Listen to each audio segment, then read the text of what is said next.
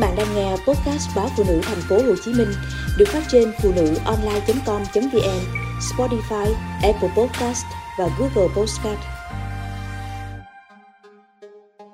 Thụ tinh ống nghiệm không cần kích thích buồng trứng. Khi tiến hành thụ tinh ống nghiệm cho các cặp vợ chồng hiếm muộn, việc kích thích buồng trứng gần như trở thành thường quy. Tuy nhiên, quá trình kích thích buồng trứng cũng gây nhiều vấn đề không mong muốn. Đứng trước thử thách trên, các y bác sĩ đầu ngành về kỹ thuật hỗ trợ sinh sản tại Việt Nam đã cải tiến, ứng dụng phương pháp thụ tinh ống nghiệm không cần kích thích buồng trứng và thu về tỷ lệ thành công vượt trội. Theo thạc sĩ bác sĩ Hồ Mạnh Tường, trưởng đơn vị hỗ trợ sinh sản Bệnh viện Mỹ Đức, Tổng thư ký Hội nội tiết sinh sản và vô sinh thành phố Hồ Chí Minh, thì bình thường vào đầu chu kỳ kinh nguyệt, phụ nữ sẽ có nhiều nang nản, nhưng tới giữa chu kỳ, các nang đó mất dần, chỉ còn lại một nang phát triển thành trứng. Vì thế, khi thụ tinh ống nghiệm mà không kích thích trứng thì mỗi tháng chỉ lấy được một trứng, dẫn tới tỷ lệ thành công không cao. Đó là lý do các ca thụ tinh ống nghiệm phải kích thích buồng trứng để lấy được nhiều trứng hơn, làm được nhiều phôi hơn. Thật ra, trước đây, từ khi kỹ thuật thụ tinh ống nghiệm trên thế giới chưa thành công, các nhà khoa học đã nghĩ ra cách chọc hút, lấy trứng ra. Tuy nhiên, khi đó những trứng này chưa trưởng thành, cần phải đem nuôi thêm. Sau này, có cách khác tiêm thuốc kích thích buồng trứng nên việc chọc hút lấy trứng không cần kích thích buồng trứng đã bị lãng quên. Công đoạn thụ tinh ống nghiệm chỉ mất vài ngày, nhưng giai đoạn tiêm thuốc kích thích buồng trứng lại rất lâu, có khi mất đến 2 tháng. Tiêm thuốc kích thích buồng trứng trong thời gian dài có thể dẫn tới rất nhiều hệ lụy. Chẳng hạn hội chứng quá kích buồng trứng thường gặp ở khoảng từ 5 đến 10% phụ nữ. Trong số đó, khoảng từ 1 đến 2% ở mức độ nặng có thể gây ra các biến chứng rất nghiêm trọng. Một số ít trường hợp có thể dẫn đến tử vong. Ngoài ra, việc hai buồng trứng to, đau, nguy cơ sắn khi kích thích buồng trứng cũng là những tác dụng phụ cần theo dõi.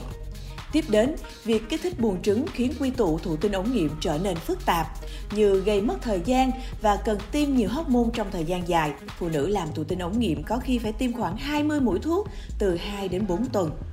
Chưa kể, chị em còn phải siêu âm, thử máu nhiều lần, theo dõi khi kích thích buồng trứng. Bên cạnh đó, các hóc môn sử dụng thường rất đắt tiền nhưng phải tiêm nhiều lần trong thời gian dài đã góp phần làm tăng đáng kể chi phí thực hiện thụ tinh ống nghiệm. Theo bác sĩ Hồ Mạnh Tường, các nghiên cứu cơ bản về thụ tinh ống nghiệm trên người thực tế đã được thực hiện từ hơn 10 năm trước. Với trứng lấy từ buồng trứng mà không kích thích bằng hóc môn trứng được chọc hút từ các nang trên buồng trứng, sau đó được nuôi trưởng thành trong phòng thí nghiệm và cho thụ tinh.